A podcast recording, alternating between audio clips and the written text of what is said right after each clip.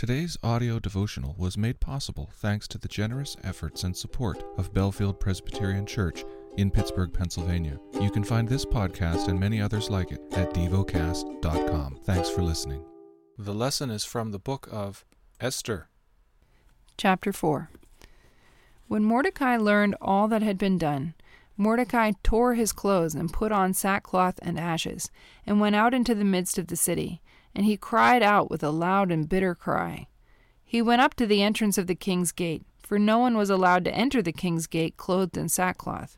And in every province, wherever the king's command and his decree reached, there was great mourning among the Jews, and with fasting and weeping and lamenting, and many of them lay in sackcloth and ashes. When Esther's young women and her eunuchs came and told her, the queen was deeply distressed. She sent garments to clothe Mordecai so that he might take off his sackcloth, but he would not accept them.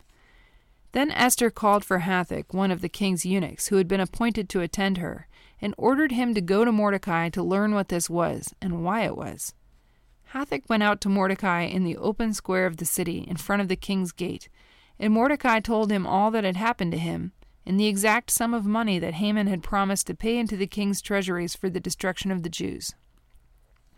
Mordecai also gave him a copy of the written decree issued in Susa for their destruction, that he might show it to Esther and explain it to her, and command her to go to the king to beg his favor and plead with him on behalf of her people.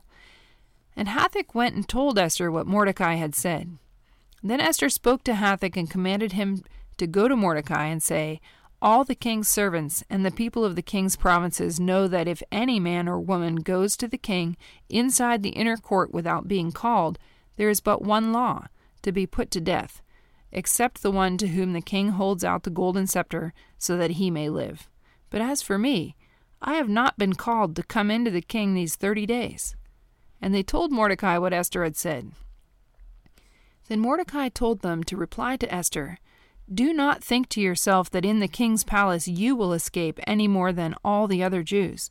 For if you keep silent at this time, relief and deliverance will rise for the Jews from another place, but you and your father's house will perish.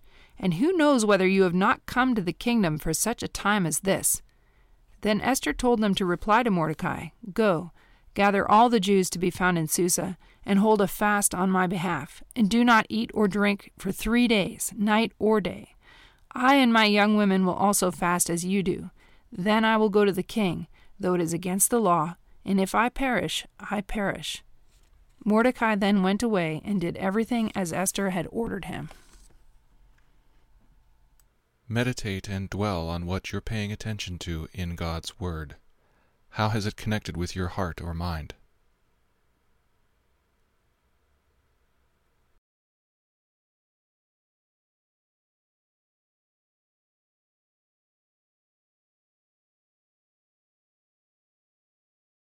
Pray to God freely about what has moved you today. Turn your thoughts to Him and enjoy His presence. We offer the following as prayer topic suggestions for those who work in technology, for children. Thank you for listening to DevoCast.